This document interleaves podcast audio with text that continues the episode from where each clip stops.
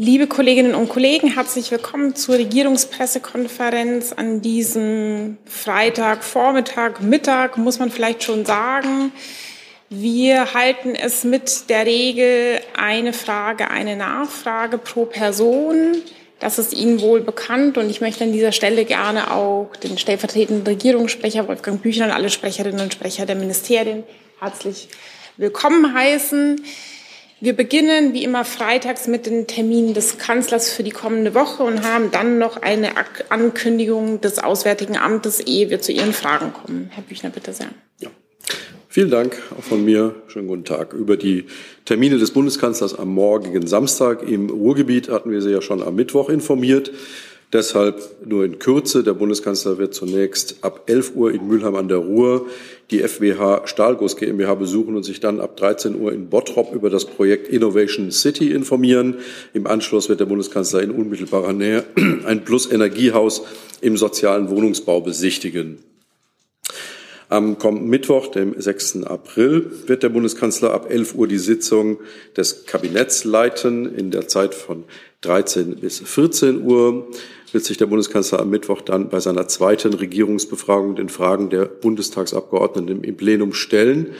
Wie bei der Regierungsbefragung üblich, wird der Bundeskanzler zu Beginn einen einleitenden Vortrag zu einem aktuellen Thema halten. Daran schließen sich zunächst Fragen zu diesem Thema an und dann weitere Fragen zu anderen Themen. Am Donnerstag, den 7. April, kommen der Bundeskanzler und die Regierungschefinnen und Regierungschefs der Länder am Nachmittag zu einer weiteren Besprechung zusammen. Aktuell ist geplant, dass das um 15 Uhr als Videokonferenz stattfindet. Eine sehr wichtige Rolle wird wieder der Ukraine-Russland-Konflikt einnehmen. Dabei wird es auch um die Finanzierung der flüchtlingsbedingten Kosten gehen. Dazu erarbeitet derzeit eine Arbeitsgruppe aus Bund und Ländern ein Finanzierungskonzept, welches in der Konferenz vorgestellt und beschlossen werden soll. Ferner werden auch die Themen Registrierung und Unterbringung von schutzsuchenden Flüchtlingen bei dem Gespräch intensiv erörtert werden. Am Freitag, den 8. April, reist der Bundeskanzler dann nach London. Dort wird er vom Premierminister des Vereinigten Königreichs Boris Johnson empfangen. Im Anschluss an die Unterredung ist eine gemeinsame Pressekonferenz geplant. Und das sind die Termine. Vielen Dank. Dann machen wir gleich beim Auswärtigen Amt weiter. Frau Sasse, bitte. Vielen Dank.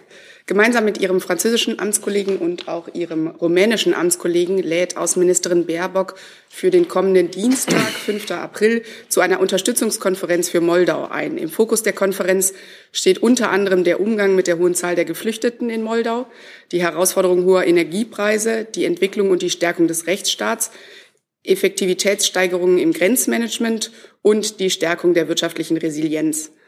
Mit dieser Konferenz nimmt dann auch die Unterstützungsplattform für die Republik Moldau offiziell ihre Arbeit auf.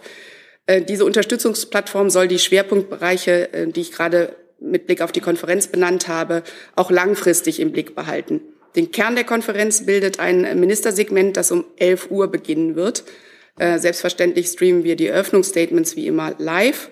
Details folgen noch schriftlich und im Anschluss gegen 13 Uhr wird eine Pressekonferenz der Co-Gastgeber und Moldaus stattfinden. Vielen Dank. Dann bleibe ich noch bei diesen Terminen und Ankündigungen. Herr Jolk, vielleicht war das dazu auch? Wir bleiben aber jetzt, ich versuche es wieder zu bündeln, wir bleiben erstmal bei diesen Themen und dann gehen wir Schritt für Schritt durch. Ja, eine ganz konkrete Frage zu dem Auftritt des Bundeskanzlers im Bundestag. Ist schon das Thema bekannt, zu dem er sich äußern wird am Mittwoch? Er wird sich zu einem aktuellen Thema äußern, das wird dann kurzfristig bekannt gegeben. Herr Dels auch dazu? Nee? Dann Frau Buschow? Also jetzt nicht zur Regierungsbefragung, sondern zur MPK. Ja, geht es ausschließlich um das Thema Flüchtlinge, Unterbringung, Finanzierung oder steht Corona auch auf der Tagesordnung? Ich habe keinen Hinweis dazu, dass Corona nochmal auf der Tagesordnung steht. Aber natürlich sind die Regierungschefinnen und Chefs frei, was sie bei ihrer Besprechung dann ansprechen. Hey Leute, kurzer Hinweis. Wir stellen ja alles, was wir produzieren, kostenlos ins Netz. Ohne Kommerz. Wir können das nur, weil ihr unsere finanziellen Supporter seid. Das funktioniert seit Jahren und so soll es bleiben. Jeder Euro zählt, per Überweisung oder PayPal. Schaut einfach in die Podcast-Beschreibung und jetzt geht's weiter. Herr Blank dazu? Hat sich erledigt. Herr Jung? Ich würde das Thema Unterbringung thematisieren.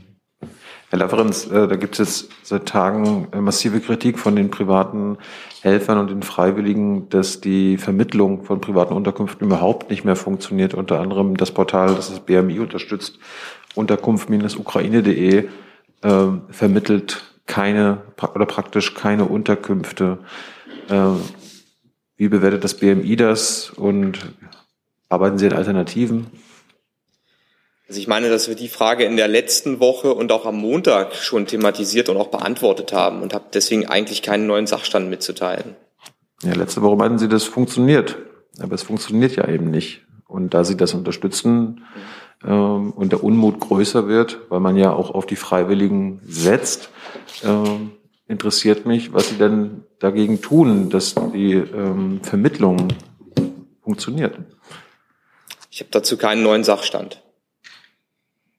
Ich nehme noch eine Terminnachfrage digital dazu, die sich auf das heutige Spitzentreffen zum Themenkomplex Ukraine bezieht. Herr Reuter vom ARD Hauptstadtstudio fragt, welche Minister und Ministerinnen werden an dem heutigen Treffen mit Bundeskanzler Scholz und den Kommunalverbänden teilnehmen, das um 15 Uhr beginnt?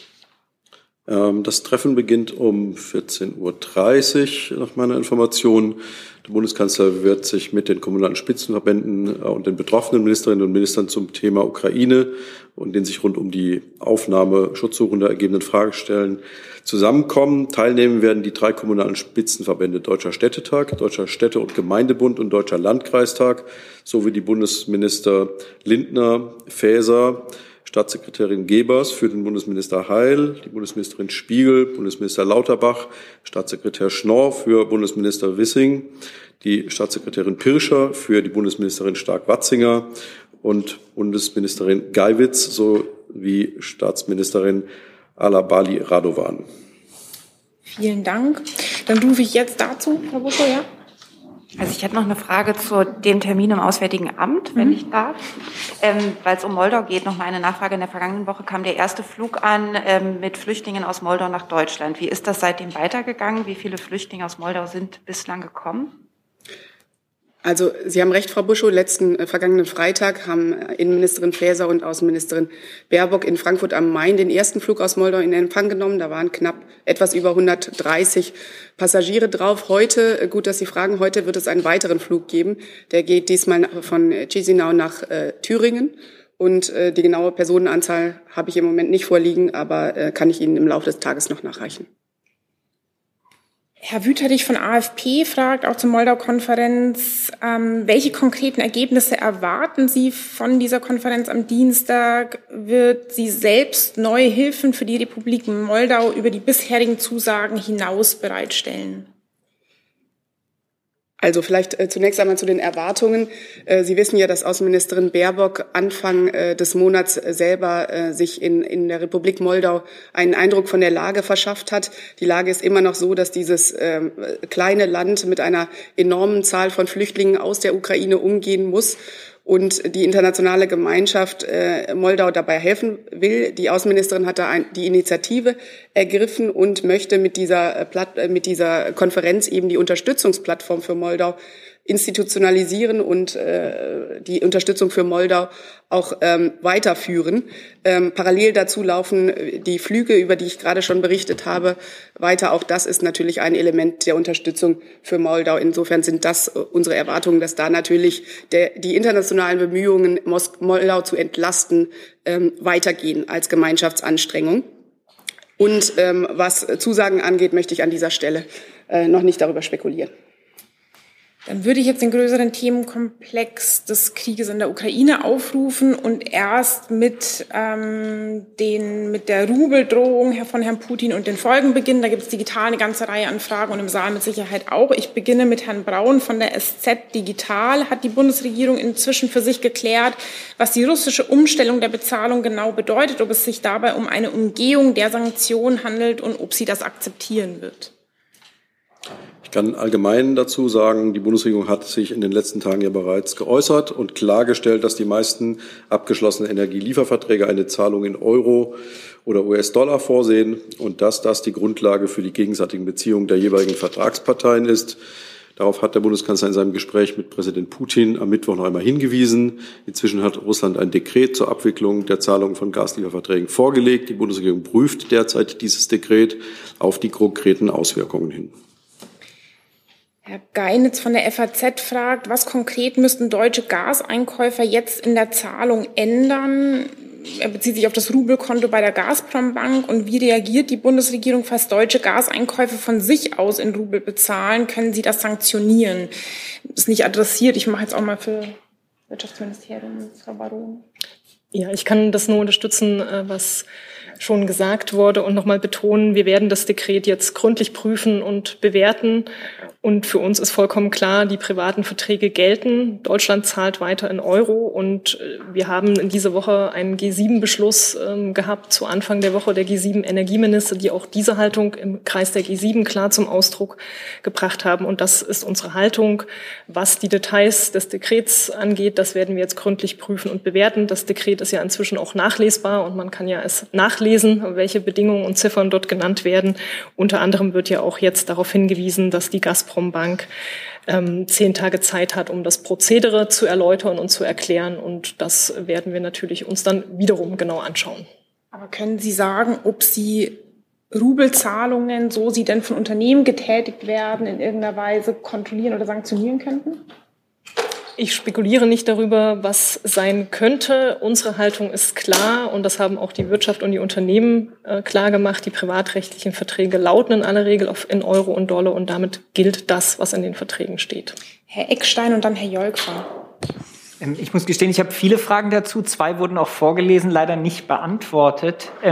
Wir machen eine Frage, eine Nachfrage und wenn es die Zeit erlaubt, nehmen Sie wieder mit. Ja, ich würde dann einmal ganz grundsätzlich fragen, seit Inkrafttreten dieses Dekrets mit heute, hat sich irgendetwas geändert an der Versorgungssicherheit oder an der Versorgungslage mit russischem Gas in Deutschland?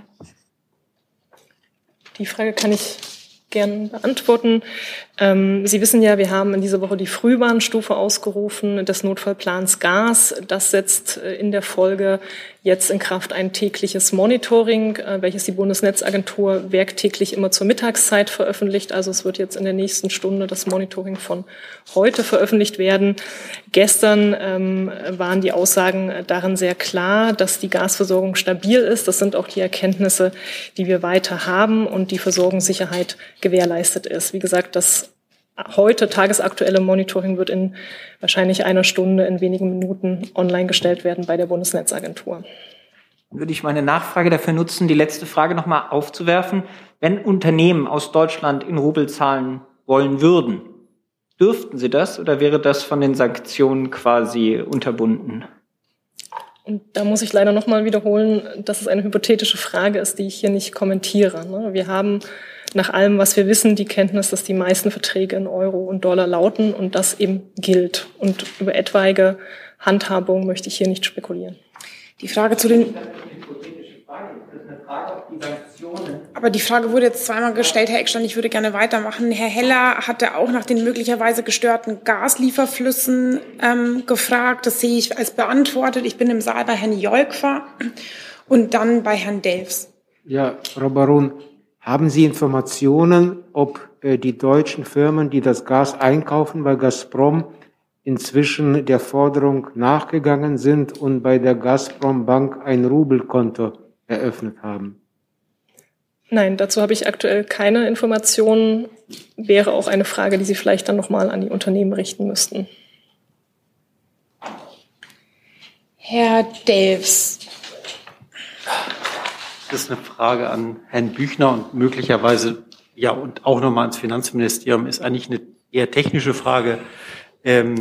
Wäre bei dem Modell, was... Warten Sie mal ganz kurz, wir können ja erst die Frage stellen und dann sehen, weil es jetzt eine Möglichkeit war, ob wir dann wechseln. Sorry. Genau. Oder eigentlich Bitte. Ist es eher eine Frage an Frau Baron. So, Entschuldigung, Herr Büchner, ist gar nicht an Sie.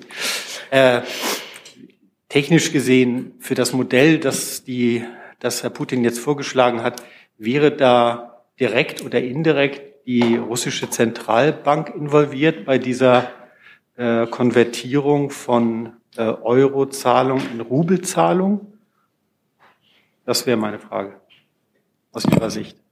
Also wie gesagt, wir werden das Dekret hier gründlich prüfen. Es ist nachlesbar, also Sie können nachlesen, wie das dort formuliert ist. Es ist ja nicht unser Dekret, deshalb möchte ich da auch keine Exegese betreiben und es auch nicht interpretieren. Es wird dort vorgesehen, Konten zu eröffnen, die zusätzlich eröffnet werden sollen. Und die Gazprom-Bank wird in dem Dekret aufgefordert, die Details für dieses Verfahren in den nächsten 10 Tagen darzulegen. Deshalb, das müssen wir abwarten und das schauen wir uns dann an. Und das ist jetzt das, was ich dazu sagen kann. Wie gesagt, was im Dekret steht, ist ja nachlesbar. Die Nachfrage? Ja. Sollte die russische Zentralbank involviert sein, direkt oder indirekt, wäre dann trotzdem dieses Verfahren für die Bundesregierung akzeptabel? Ich meine jetzt nicht das Gesamtverfahren, ich meine einfach diesen Sachverhalt, dass möglicherweise die russische Zentralbank, die ja unter Sanktionen steht eigentlich, wenn die involviert wäre. Also nochmal, ich interpretiere das jetzt hier nicht. Ich bitte an der Stelle, lesen Sie das Dekret mal nach. Da lese ich das anders. Dort ist davon die Rede, dass die Gazprom-Bank diese Sachen konkretisieren soll. Aber bitte lesen Sie es dann auch nochmal nach. Die Frage war auch an Sie gerichtet, Herr Büchner. Da habe ich nichts zu ergänzen. Okay, dann machen wir jetzt aber eine Ergänzung. Ein ganz kurzer Break. Ja, ich bekomme von den CVDs aus dem Bundespresseamt den Hinweis, dass hier in dem Terminankündigungszettel ein kleiner Fehler war. Der Bundeskanzler wird um 10 Uhr in Mülheim an der Ruhr die FWH Stahlguss GmbH besuchen, nicht um 11 Uhr, wie ich vorhin vorgetragen habe. Das ist hiermit korrigiert. Wenn wir jetzt mal annehmen, dass es keine weiteren Nachfragen provoziert, dann machen wir bei dem anderen Thema weiter, Herr Blank. Ja, jetzt nicht auf Gas bezogen, sondern auf die Ölreserven. Nachdem heute die internationale Energieagentur tagt, plant Deutschland weitere Teile der nationalen Ölreserve freizugeben, wie das die Amerikaner gemacht haben? Es ist erstmal richtig, dass es heute ein Treffen gibt der Internationalen Energieagentur. Nach meiner Information findet dieses um 14 Uhr statt. Insofern kann ich dem jetzt hier aktuell noch nicht vorgreifen. Wir werden dann die Beschlüsse uns natürlich anschauen und bewerten. Muss aber die Sitzung um 14 Uhr abwarten. Sie können auch vorher nicht sagen, ob Deutschland was plant. Mir ist jetzt nicht bekannt, was genau der Beschluss der IEA sein soll. Und erst aus dem Beschluss würde sich die Folge ergeben. Insofern muss ich jetzt darauf verweisen, dass die Sitzung noch nicht stattgefunden hat zur Stunde. Herr Jung, war Ihre Meldung dazu? Ja. Warum ist die Frage, ob Unternehmen Rubel zahlen können, hypothetisch? Weil Zahlungen in Rubel sind doch nicht sanktioniert. Nach unseren Erkenntnissen lauten die Verträge auf Euro und Dollar und das ist die Zahlung, die folgt. Anderes ist mir nicht bekannt, dass Zahlungen in Rubel. Aber die Vertragspartner könnten sich ja kurzfristig darauf einigen, dass jetzt in Rubel gezahlt wird. Das ist ja erlaubt, oder? Das wäre dann ein Sachverhalt, der jetzt nicht dem Status quo entspricht und damit ein hypothetischer, den ich hier an dieser Stelle nicht bewerte. Aber hypothetisch ist nicht, ob Unternehmen Rubel zahlen können. Die Frage können Sie da beantworten. Und ich habe sie jetzt zweimal beantwortet. Ich bleibe auch bei meiner Antwort. Wie Sie diese bewerten, ist Ihre Sache, aber wie ich sie formuliere, dabei möchte ich bitte bleiben. So, dann bin ich bei der Kollegin auf der von Ihnen aus gesehen rechten Seite. Ja. Hm. Ich hatte eine Frage über Gas. Sprechen Sie ein bisschen direkt ans Mikro. Entschuldigung, ich hatte eine Frage über Gazprom. Gestern haben verschiedene Medien über eine mögliche Enteignung von Gazprom. Schließen Sie, Frau Baron, eine solche Möglichkeit aus? Ich kommentiere diese Presseberichte nicht und spekuliere auch nicht darüber. Danke. Herr Jolk, war nochmal unmittelbar dazu und dann Herr Eckstein.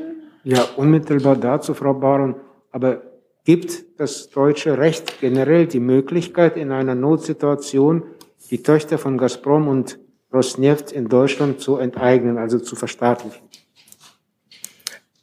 Die Frage lässt sich nicht pauschal beantworten und wie gesagt, ich will hier nicht spekulieren. Ich weise nur noch mal darauf hin, dass es ja verschiedene Rechtssysteme gibt. Im Fall von Rosneft, das hatten wir hier auch schon, läuft ja ein Investitionsprüfverfahren aktuell und das bewerten wir nach dem dort genannten Prüfungsmaßstab, nämlich ob weitere Beteiligungserwerbe eine Gefährdung der öffentlichen Ordnung und Sicherheit darstellen.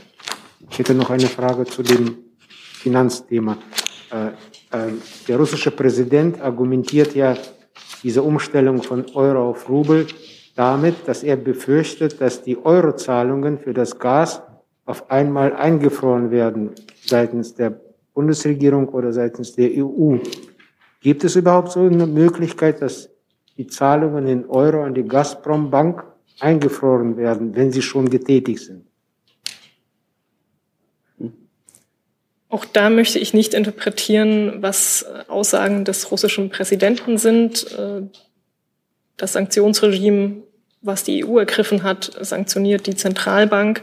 Die Gazprom-Bank ist aktuell nicht sanktioniert. Das ist das, was ich sagen kann. Aber auch hier möchte ich keine Interpretation von Aussagen des russischen Präsidenten vornehmen. Wollten Sie ergänzen, Herr Büchner? Nein, ist gut. Herr Eckstein. Ich würde es gerne trotzdem noch einmal versuchen, ob es denn irgendetwas ändert, weil Stand jetzt schon, ja seit vielen Wochen, muss unter anderem auch Gazprom die Deviseneinnahmen aus dem Ausland, ich glaube zu 80% in Rubel umtauschen. Man könnte sagen, das wird dann jetzt vielleicht 100%, aber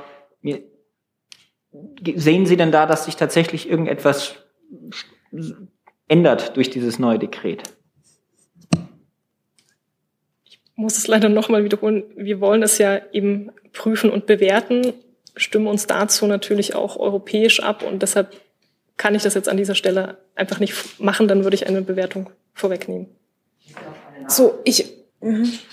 Ich hätte dann aber doch noch eine Nachfrage. Die Sanktionen auch gegen die Zentralbank gehen ja unter anderem, zielen auch auf den Rubelkurs ab. Der Rubelkurs steht heute, nachdem er nach dem 24. Februar stark eingebrochen ist, wieder exakt auf dem Kurs, auf dem er am 24. Februar war. Das heißt, er ist in den vergangenen Wochen, hat er deutlich zugelegt. Wie bewertet das die Bundesregierung, vielleicht Herr Büchner, in Bezug darauf, wie wirksam das Sanktionspaket tatsächlich noch ist? Die Bundesregierung ist mit ihren internationalen Partnern davon überzeugt, dass das Sanktionspaket extrem wirksam ist und seine Funktion erfüllt. Und weiter habe ich dazu nichts zu sagen. So, ich würde jetzt, weil die schon sozusagen auf meiner Liste liegen, 3 letzte kurze Fragen zu diesem Themenkomplex, um voranzukommen. Digital, es geht das schon ein bisschen wild zu hier. Ich fange an mit Herrn Isipov von der Deutschen Welle, an das BMWI gerichtet. Unter welchen Bedingungen würden die deutschen Tochterunternehmen von Rosneft und Gazprom verstaatlicht und enteignet? Gibt es Szenarien für die Enteignung anderer ausländischer Energielieferanten und geht es nur um russische Firmen? Das haben wir nun mehrfach beantwortet, die Frage, dass wir die hypothetischen Fragen dazu nicht beantworten. Gut, dann Herr Delfs und Herr Jung. Ich habe noch mal eine Frage an Frau Baron. Das geht jetzt sozusagen mal ausnahmsweise nicht um die russische Seite in diesem Spiel, sondern um die amerikanische Seite. Es hat ja wohl offenbar gestern doch ein Treffen gegeben mit US-Vertretern, auch der amerikanischen Energieindustrie, auch auf Ministerebene und auf Staatssekretärsebene. Erstmal können Sie so ein Treffen bestätigen und können Sie bestätigen, dass dabei wohl die deutsche Seite sich geweigert hat, einen längerfristigen Vertrag mit US-Unternehmen zu unterzeichnen. Ja, erstmal soweit. Mir ist das nicht bekannt, was Sie da schildern. Und es gilt wie immer, dass wir etwaige nicht presseöffentliche Termine nicht kommentieren. Das heißt, ich kann sie weder bestätigen noch dementieren. Herr Jung? Ist ein anderer Aspekt des Ukraine-Konflikts. Geht um die Weizenversorgung und drohende Hungerkrisen weltweit. Frau Sasse, gegebenenfalls Entwicklungsministerium oder Ernährungsministerium. Es gibt durch den Krieg für einige Länder drohende Hungersnöte. Libanon bekommt ca. 60% des jährlichen Weizens aus der Ukraine. Ägypten als größter Weizenimporteur der Welt bezieht die Hälfte seines Bedarfs aus der Ukraine und Russland. Beide Länder warnen, dass Hungerkrisen anstehen. Was tut die Bundesregierung konkret, damit dies nicht passiert? Also, Herr Jung, ich kann Ihnen versichern, dass das ein Aspekt ist, den wir sehr genau im Blick haben. Sie haben vielleicht den gemeinsamen Namensartikel auch zur Kenntnis genommen, den Staatsministerin Keul mit dem parlamentarischen Staatssekretär Annen genau zu diesem Thema Ernährungssicherheit vor kurzem in dieser Woche veröffentlicht hat. der ist auch in verschiedenen afrikanischen Ländern und anderen Ländern, die genau von diesem Aspekt, den Sie geschildert haben, betroffen sind, erschienen. Und es ist so, dass wir über unterschiedlichste Kanäle, die wir da zur Verfügung haben, natürlich uns darum bemühen, diesen Aspekt der Ernährungssicherheit in den Griff zu bekommen. Und hier stehen wir mit unterschiedlichen Organisationen ebenso wie den betroffenen Ländern in Kontakt. Ich kann Ihnen an dieser Stelle allerdings keine weiteren Einzelheiten berichten. Vielleicht können die Kollegen sonst noch ergänzen. Am Ende geht es um die Kompensation der Weizenimporte. Haben Sie da einen konkreten Plan? Ja, genau, vielen Dank. Der Bundeskanzler hat bereits in der vergangenen Woche angekündigt, dass Deutschland sich hier mit 430 Millionen Euro zusätzlich engagieren wird, um auf diese Krise in der globalen Nahrungsmittelversorgung zu reagieren. Wie das genau ausgeplant wird, daran arbeiten wir zurzeit. Vielleicht kann ich noch ergänzen, Herr Jung, es hat ja diese Woche, die Außenministerin trifft ja regelmäßig auch Kolleginnen und Kollegen aus dem Bereich der Außenminister. Sie hat diese Woche unter anderem am Rande des Berlin Energy Transition Dialogs viele Kolleginnen und Kollegen getroffen in diesen Gesprächen und auch in anderen Gesprächen, beispielsweise mit dem ägyptischen Kollegen. Gestern ist dieses Thema ausdrücklich diskutiert worden.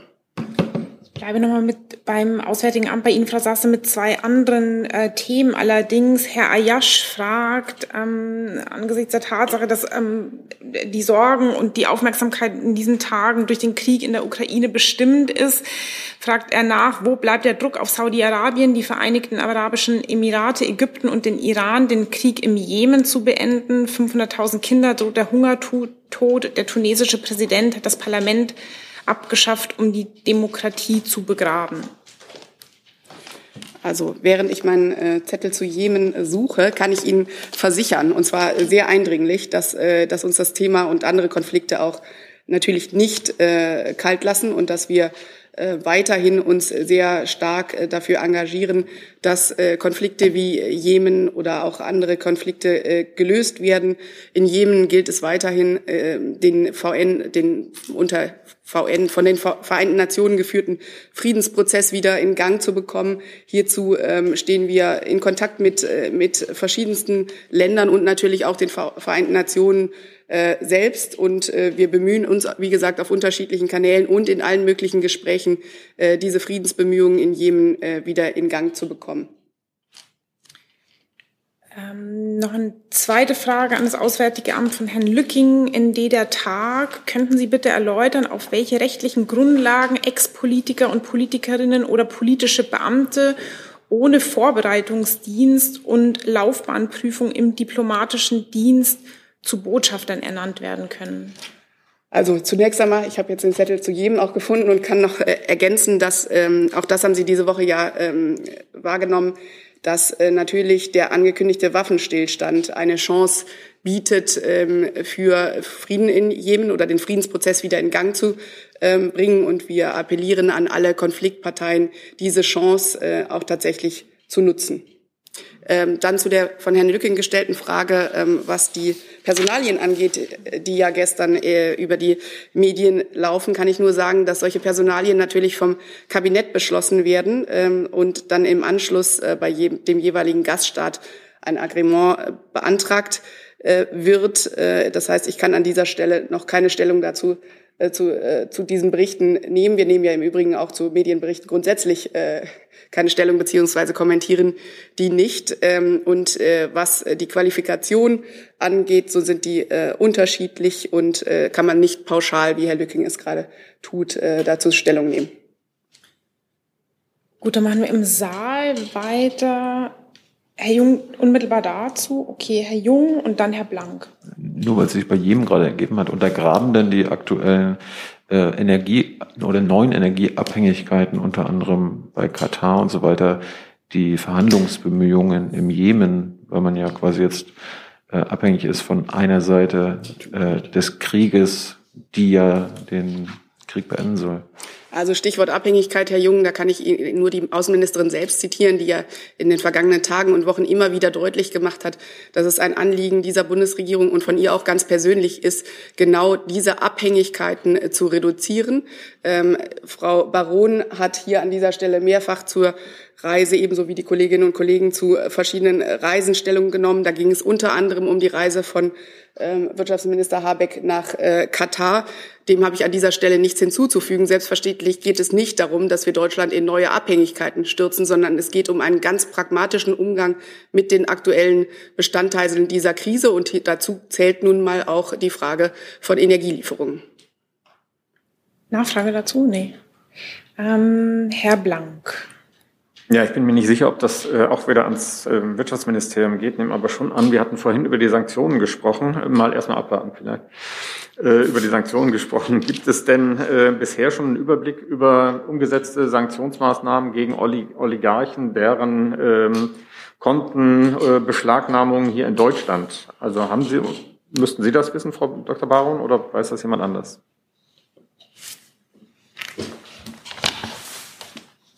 Das Finanzministerium kommt da vorne.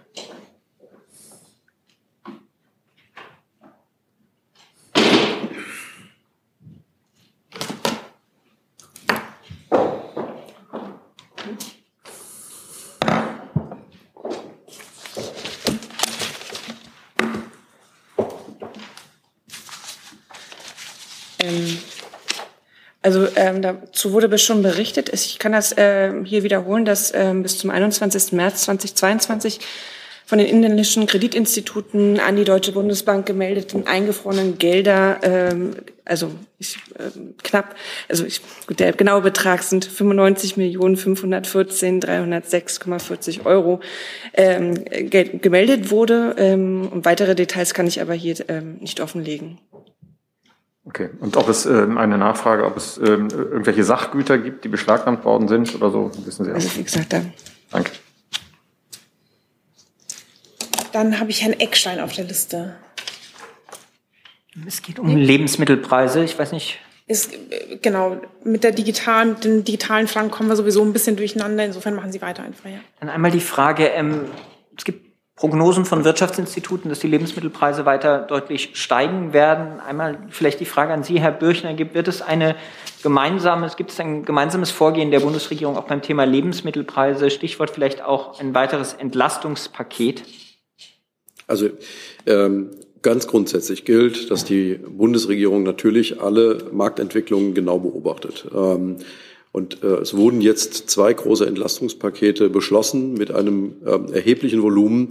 Und jetzt wollen wir erstmal diese umsetzen und die Wirkung dieser Entlastungspakete anschauen.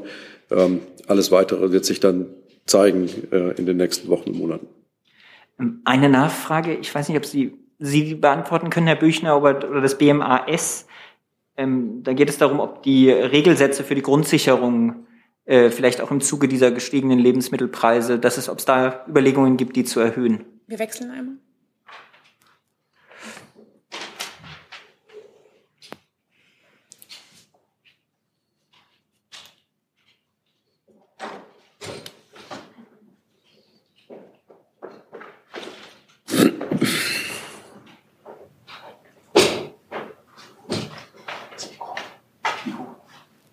Entschuldigung, ja. So, danke für die Frage. Ich kann mich erst einmal Herrn Büchner einfach nur anschließen. Wir haben ein Entlastungspaket, das insbesondere Zuschüsse auch für Transferleistungsbezieher vorsieht. Das muss jetzt erst einmal wirken und das wird auch bei diesem Personenkreis ganz sicher wirken. Was Sie zu steigenden Lebensmittelpreisen sagen, das sind ja erst einmal Prognosen. Und wenn die Lebensmittelpreise wirklich steigen, dann wird diese Steigerung natürlich auch in die Regelsatzanpassungen einfließen, die wir dann im Laufe dieses Jahres dann vornehmen werden. So, Herr Jung, ich würde gerne ein bisschen vorankommen. Eine Frage dazu bitte. Herr Ernst, wollte sogar sagen, wenn die Lebensmittelpreise steigen, sind die aus Ihrer Sicht noch nicht gestiegen? Also können die Hartz-IV-BezieherInnen das aktuell aus Ihrer Sicht noch locker bestreiten? Also es ist, glaube ich, jetzt nicht wichtig, was ich jetzt glaube. Wir gucken uns natürlich die Daten dann an. Und die Daten sind dann nicht trügerisch. Die Daten zeigen dann ganz deutlich, wenn die Preise steigen, wird der Regelsatz angepasst. So, dann im Saal Herr Jolk, und dann würde ich gerne schon mal das Digital- und Verkehrsministerium nach vorne bitten. Dazu gibt es digital eine Frage. Und dann machen wir aber erst mit der Frage von Herrn Jolk. Ja, ich hätte eine Frage zur Ukraine, aber zu einem militärischen Aspekt. Ja. Könnte das verteidigen? So. Okay, dann erst das Verteidigungsministerium und dann das Verkehrsministerium.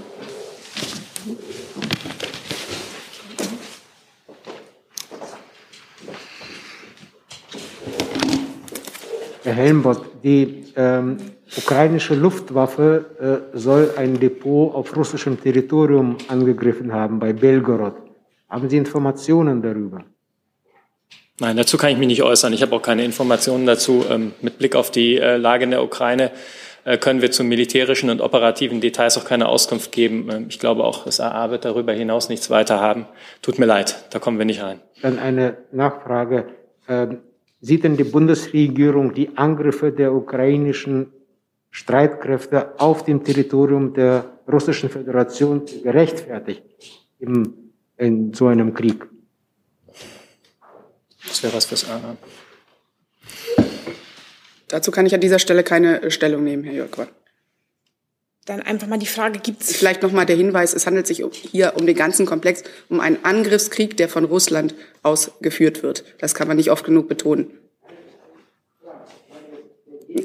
Ukraine auf russisches Territorium, wäre er in dieser Situation gerechtfertigt? Ich kann an dieser Stelle nicht über Sachverhalte spekulieren, über die wir keine Erkenntnisse haben. Das hat Herr Helmbold gerade geschildert, dass wir diese Erkenntnisse nicht haben.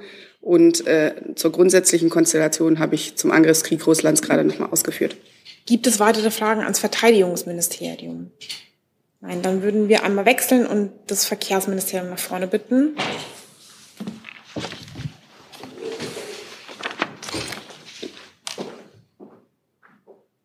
Und ich kann gleich nochmal dazu sagen, wir kommen noch einmal zu dem Themenkomplex Energie und dann zu Corona, um damit schon mal klarzumachen, dass vermutlich nicht alle Fragen Platz haben werden, die auch so nach und nach eintrudeln. Ich nehme jetzt erst eine Frage von der Kollegin Meyer vom Weser Kurier zum Tempolimit. Ein Tempolimit würde sofort den Spritverbrauch verringern und so die Abhängigkeit von russischen Energieimporten ebenfalls verringern. Angesichts des Appells der Bundesregierung an die Bevölkerung, Energie zu sparen, wird der Verkehrsminister seine ablehnende Haltung zum Tempolimit überdenken und vielleicht auch ändern.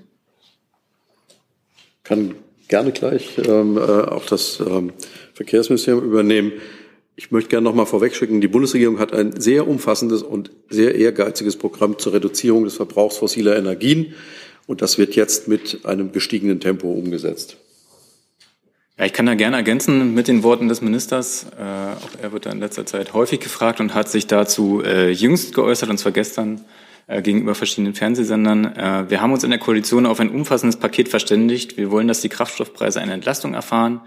Und wir haben auch ein ganz klares Angebot für den ÖPNV gemacht. Es waren sich alle einig, dass sich die Stärkung des ÖPNV mit einem attraktiven, preisgünstigen Ticket einen entscheidenden Beitrag zur Energieeinsparung leisten. Dieses Programm setzen wir jetzt gemeinsam um. Beim Tempolimit hat sich die Koalition dagegen entschieden und diese Entscheidung steht. Herr Jung dazu und dann Herr Blank. Können Sie mal konkret sagen, warum der Verkehrsminister gegen ein Tempolimit ist? Was sind die guten Gründe dagegen? Und können das BMU bitte, wie ist die Haltung des BMU zu einem Tempolimit? Ich kann an der Stelle nur wiederholen, was ich gerade gesagt habe, was auch Herr Büchner gesagt hat und was ich auch schon am Montag gesagt habe, dass es nämlich eine klare Entscheidung des Koalitionsausschusses gibt zu diesem Thema. Man hat sich zu diesem Thema verständigt. Man hat sich zum Thema Energieeinsparung und Energiepreise verständigt. Daraus entstanden ist ein umfassendes Paket und das Tempolimit war nicht Teil dessen. Können Sie vielleicht mal die Antworten geben auf die Fragen, die gestellt wurden, weil sonst Sie wiederholen einfach nur das, was Sie sagen. Ja, die Montag Fragen übrigens gesagt. Auch, ja. Nee, ist es doch nicht. Was sind Ihre Gründe gegen ein Tempolimit? Das habe ich gerade gesagt, dass sich der Koalitionsausschuss dagegen entschieden hat. Nein, das ist ganz anderes. Warum positioniert sich das Verkehrsministerium gegen ein Tempolimit, Herr Alexandrin? Ich kann mich an der Stelle nur wiederholen. Herr Blank. Also beziehungsweise das Umweltministerium war auch gefragt. Dann geben wir diese Frage doch weiter und dann Herr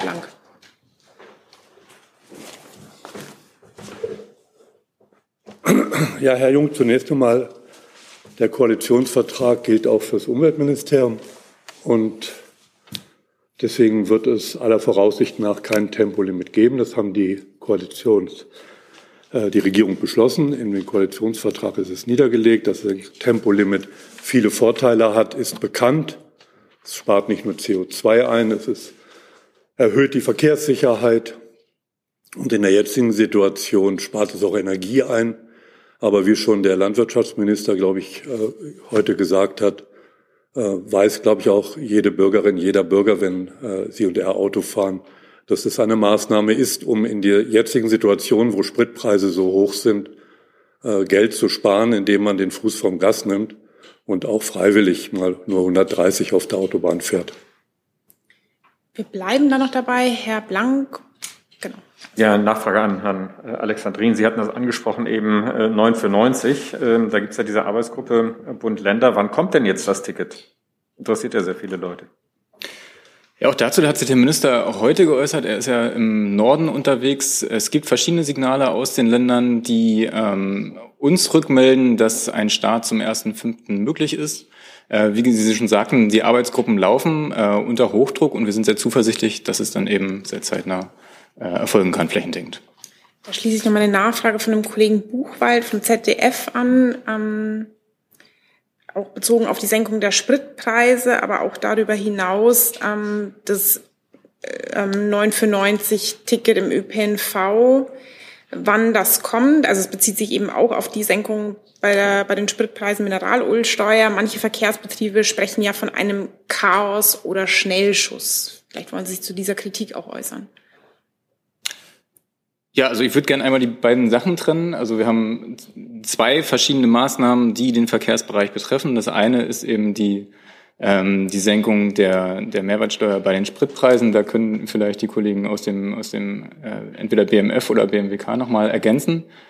Zur Kritik, was das 9,90-Ticket angeht, glaube ich, sind wir in den Arbeitsgruppen in einem sehr konstruktiven Austausch, hier schnell eine Lösung zu finden. Um dann eben sehr nachhaltig und sehr schnell einen attraktiven Anreiz zu schaffen, um den ÖPNV zu nutzen. Ich möchte nochmal dazu sagen, es ist einer der größten Feldversuche, die wir in der Bundesrepublik haben zum ÖPNV. Die Senkung der Ticketpreise war lange gefordert. Wir haben sie jetzt. Wir können dann 3 Monate ausprobieren, wie sich das Ganze auswirkt. Wir werden das Ganze wissenschaftlich begleiten, um eben auch langfristig hieraus Erkenntnisse zu ziehen, um dann auch langfristige Lösungen für den ÖPNV zu finden.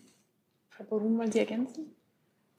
Ich kann zu parallelen Aspekten sozusagen ergänzen. Die Arbeiten zum Entlastungspaket laufen natürlich auch bei den anderen Punkten wie Energiepreispauschale oder Energiesteuern.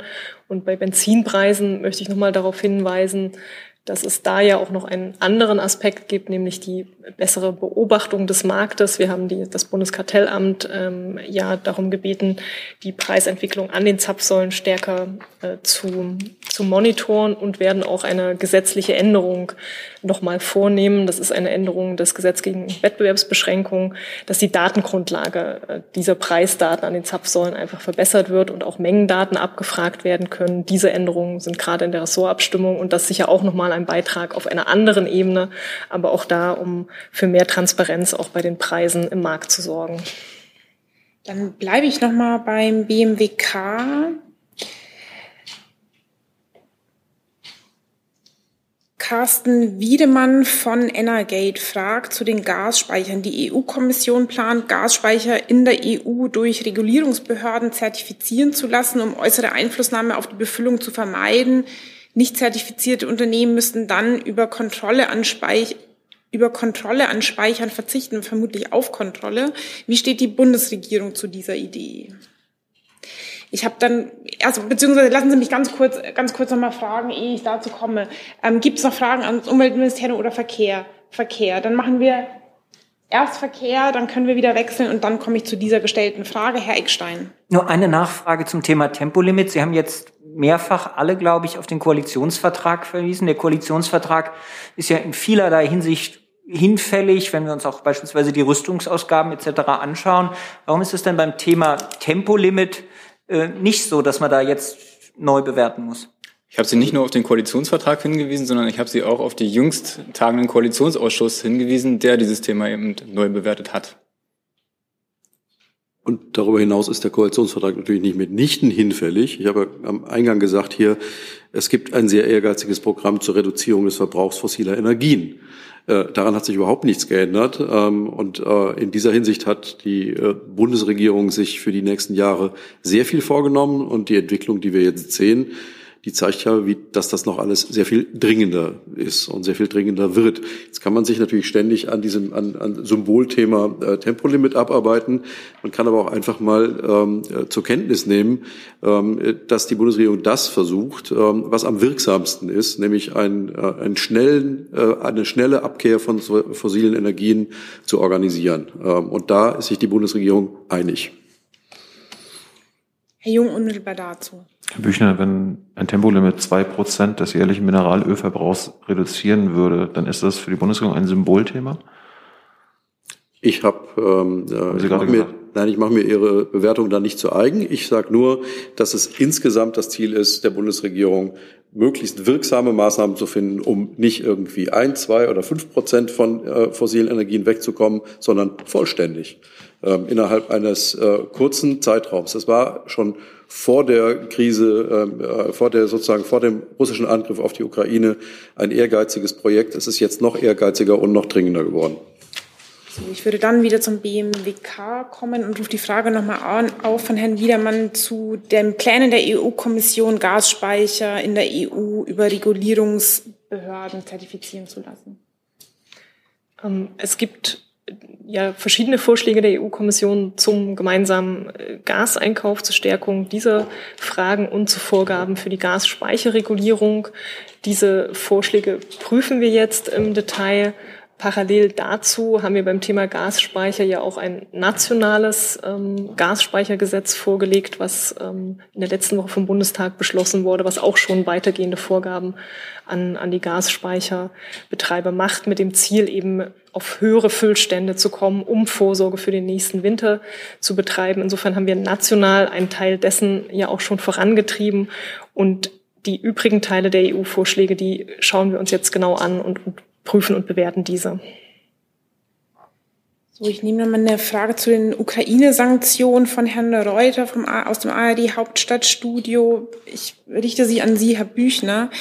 Die Fraport AG, an der auch das Land Hessen beteiligt ist, überprüft gerade seine Beteiligung am Flughafen im russischen St. Petersburg.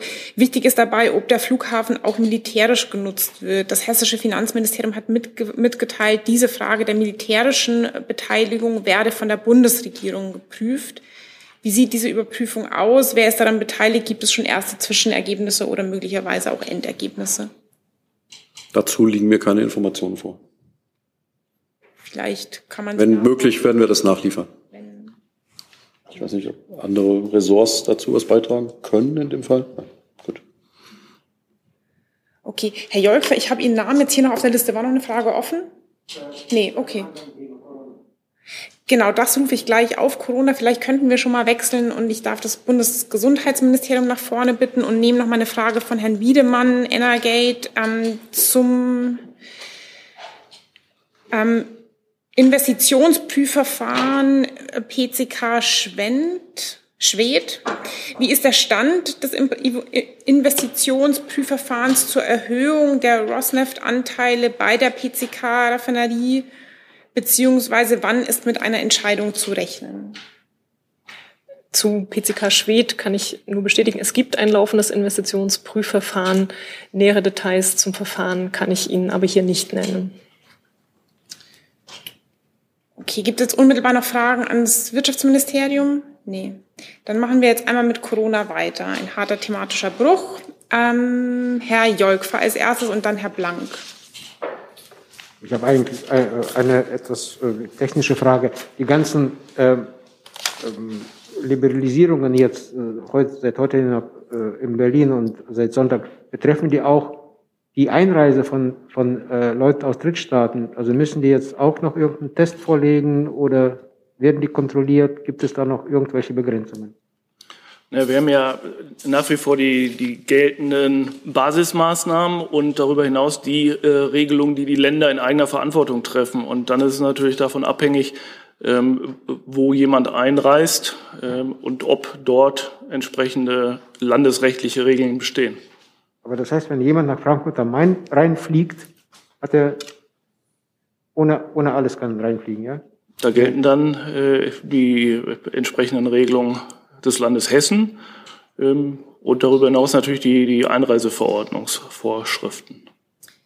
Herr Heller aus dem Korrespondentenbüro Herholz fragt, wäre für Minister Lauterbach auch eine Impfpflicht für Menschen über 50 Jahren ein gangbarer Weg, um die Corona-Pandemie auch im Herbst bei einer neuen Infektionswelle noch im Griff behalten zu können? Also das Thema Impfpflicht wird ja gerade in diesen Tagen und insbesondere in der nächsten Woche noch vom Parlament beraten. Deshalb werde ich da jetzt keinen Zwischenstand kommentieren. Wichtig war dem Minister, und das hat er immer wieder betont, dass wir im Hinblick auf den kommenden Herbst und Winter die nach wie vor recht große Impflücke unbedingt schließen müssen. Und ansonsten würden wir dann zum Herbst mit möglicherweise neuen Virusvarianten Gefahr laufen, wieder härtere Schutzmaßnahmen verhängen zu müssen. Und das wollen wir alle gemeinsam nicht. Deshalb ist es wichtig, die Impflücke zu schließen und die parlamentarischen Beratungen bleiben abzuwarten. Die Frage des Kollegen richtete sich nicht auf das parlamentarische Verfahren, sondern auf die Position des Ministers. Würde er denn einer Impfpflicht ab 50 zustimmen? Der Minister hat sich klar positioniert zu einem Antrag zur Impfpflicht. Und wie die weiteren Gespräche im Parlament laufen, bleibt tatsächlich abzuwarten. Dann Herr Blank. Entschuldigung, bin ich etwas aus dem Konzept, aber jetzt wieder da, ich bin beim anderen Thema. Herr Büchner, nachdem Herr Lauterbach ja auch große Unternehmen wie Einzelhandel oder Großhandelskonzerne aufgefordert hat, selber per Hausrecht die Maskenpflicht umzusetzen. Wird denn nach dem Auslaufen der Maskenpflicht, wird es da einen Appell des Bundeskanzlers geben, dass die Bürger auch künftig noch Masken tragen sollen, weil das ja nun erwiesenermaßen Schutz bietet? Das ist, ob ein solcher Appell oder so eine Äußerung geplant ist, kann ich Ihnen nicht sagen. Es ist ja rein spekulativ, also von daher. Was unstrittig ist, ist, dass das Maskentragen wahrscheinlich das Sinnvollste ist, was man zum Schutz von sich selbst und von anderen tun kann. Entschuldigung, das ist ja quasi schon ein Aufruf von Ihnen sozusagen an die Bürger, etwas Sinnvolles zu tun, um sich zu schützen. Aber ich kann an der Stelle jetzt hier nicht irgendeiner Äußerung des Bundeskanzlers vorgreifen, die er nicht getan hat. Und von daher kann ich das nicht beurteilen. Frau Buschow. Vielleicht daran anschließend, es geht ja auch immer so ein bisschen um die Vorbildwirkung der Politik, vielleicht mal die Frage, was gilt denn im Kanzleramt und in den Ministerien? Gilt da weiterhin eine Maskenpflicht am Arbeitsplatz? Vielleicht, dass jetzt nicht alle das antworten, vielleicht können sich die melden, wo die Masken abgeschafft werden, aber was gilt denn zum Beispiel im Kanzleramt, Kanzleramt, Auswärtigem Amt und Finanzministerium? Das müssten wir wahrscheinlich die detaillierten Regelungen müsste man eventuell nachreichen. Was ich aus eigener Erfahrung sagen kann, ist, dass natürlich, wenn Sie in Ihrem Büro alleine sind, brauchen Sie keine Maske zu tragen. Wenn man sich in den Räumen bewegt, von einem Raum in den anderen, trägt man üblicherweise eine Maske. Und in größeren Runden, wenn mehrere Leute zusammen sind, wird üblicherweise auch eine Maske getragen. Und dabei bleiben Sie auch nach dem 2. April? Bitte? Und dabei bleibt es auch nach dem 2. April, weil das ist ja genau das, was jetzt im Prinzip wegfällt. Das müsste ich Ihnen dann nachliefern. Ich will das Auswärtige Amt und Finanzministerium ergänzen, weil Sie auch gefragt waren? Nein, dann Herr Jung. Gibt es Schutzmaßnahmen ab morgen noch im Bundesjustizministerium? Bitte?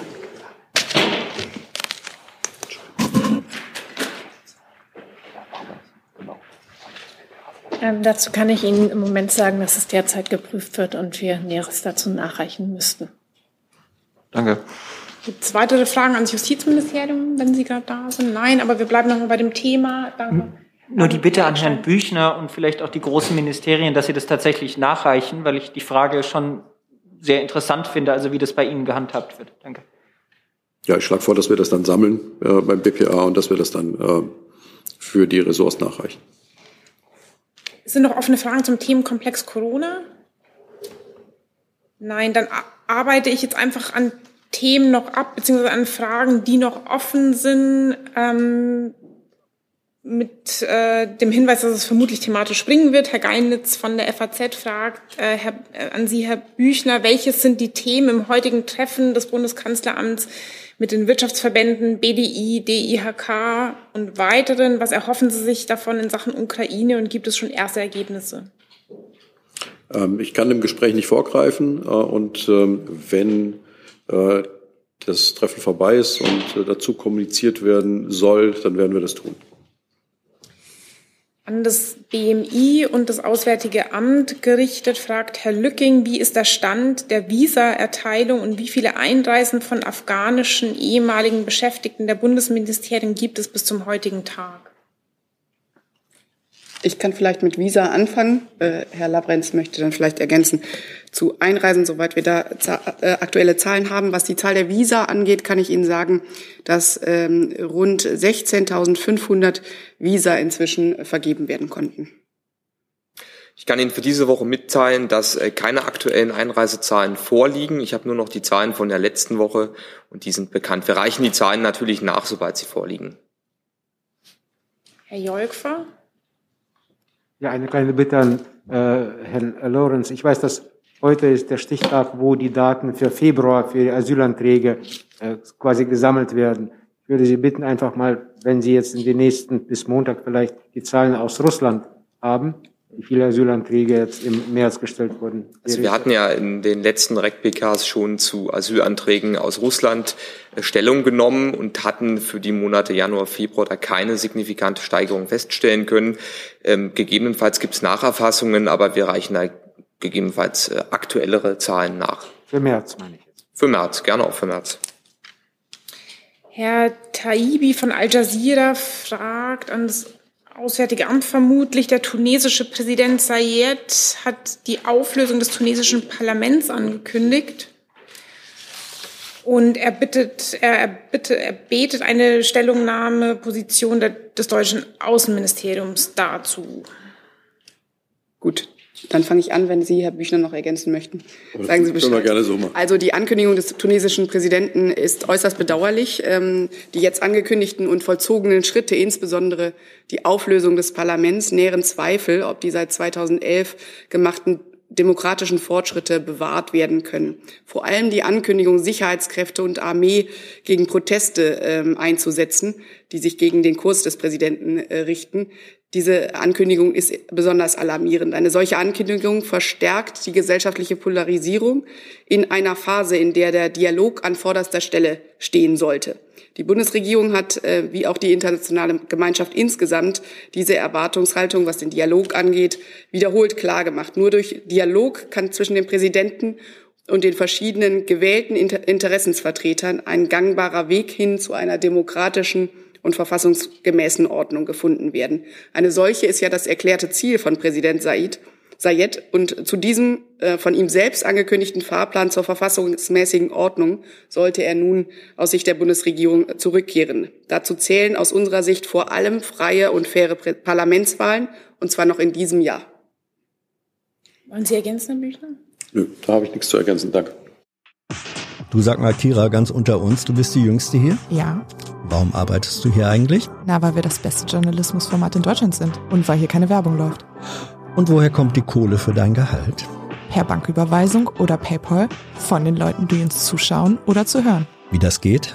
Seht ihr in der Podcast-Beschreibung. Herr Vollrath von der Jungen Freiheit fragt auch an das AA gerichtet zum Schicksal des ehemaligen Sonderbotschafters Drecker. Mit Blick auf das heutige Datum würde er an Sie gerichtet fragen, ob es neue Erkenntnisse zum Schicksal des früheren Sondergesandten gibt und ob Sie die mitteilen können. Mir sagt das im Moment nichts. Wenn wir dazu etwas nachreichen können, werde ich das an dieser Stelle tun. Alles klar. Dann komme ich nochmal zum Thema Gasversorgung. Diese Frage war schon mal Thema. Ich stelle sie jetzt trotzdem, vielleicht können Sie es in der gebotenen Kürze beantworten. Shoya Kanabadi von IRIB fragt, an welche Alternativen denkt die Bundesregierung zur Verringerung der Abhängigkeit von russischem Gas? Welche Mehrkosten werden durch die Importierung des Erdgases von alternativen Anbietern für die Wirtschaft entstehen, der deutschen Wirtschaft aufgezwungen? Ja, Ziel ist es, die Energieversorgung auf robustere Säulen zu stellen. Da steht für uns ganz oben das Thema Ausbau der erneuerbaren Energien natürlich, Stärkung der Energieeffizienz, denn das ist letztlich der Weg, der uns unabhängig macht von fossilen Importen und daneben in der kurzen und Mittelfrist die Diversifizierung von Importrouten. Das heißt, wir können nicht mehr von einem Importeur so stark abhängig sein, wie wir es jetzt sind. Wir haben dazu am letzten Freitag die Maßnahmen vorgestellt. Die Stichworte sind eben LNG-Einkäufe und andere Umstellung der Lieferverträge, was in der Privatwirtschaft schon angelaufen ist, dass eben sowohl bei Öl, bei Kohle wie auch bei Gas schrittweise andere Lieferpartner gesucht werden und die Verträge umgestellt werden. Und in diesem Paket an Maßnahmen, erneuerbaren Ausbau, Energieeffizienz und Diversifizierung wollen wir so schnell wie möglich unabhängig werden von russischen Importen. Können Sie was zu den Mehrkosten für die deutsche Wirtschaft sagen, die dadurch entstehen? Das kann ich nicht quantifizieren. Wir sehen derzeit überall auf den Weltmärkten hohe Energiepreise und hohe Preisniveaus. Aber beziffern mit einer Zahl, quantifizieren kann ich das nicht seriös. Dann hat die letzte Frage im Saal Herr Jung. Ich wollte nur zwei Nachreichungen anmahnen, Herr Büchner. Herr Bestreit hat am Mittwoch von Brüchen des Waffenembargos in Libyen gesprochen, auf beiden Seiten. Da wollten Sie uns die Namen der Staaten nennen, die dafür verantwortlich sind. Und ich hatte gefragt nach dem Treffen des außenpolitischen Beraters Plötner mit dem aserbaidschanischen Außenminister, dessen Seite behauptet hat, es ging auch um Armenien und die Energieversorgung. Zu letzterem kann ich Ihnen sagen, wir bestätigen, dass das Treffen stattgefunden hat. Schwerpunkte waren neben den bilateralen Beziehungen vor allem die internationalen Themen wie der russische Angriffskrieg gegen die Ukraine und weitere aktuelle Entwicklungen in der Region. Zu Libyen bin ich gerade nicht sicher, ob mir das vorliegt. Dann würde ich Ihnen das aber nachreichen. Danke. Dann bitte ich um Verständnis, dass nicht alle Fragen drangekommen sind. Ich hoffe, ich habe nichts Wichtiges übersehen. Ich danke für Ihr aller Kommen und wünsche einen guten Wochenausklang.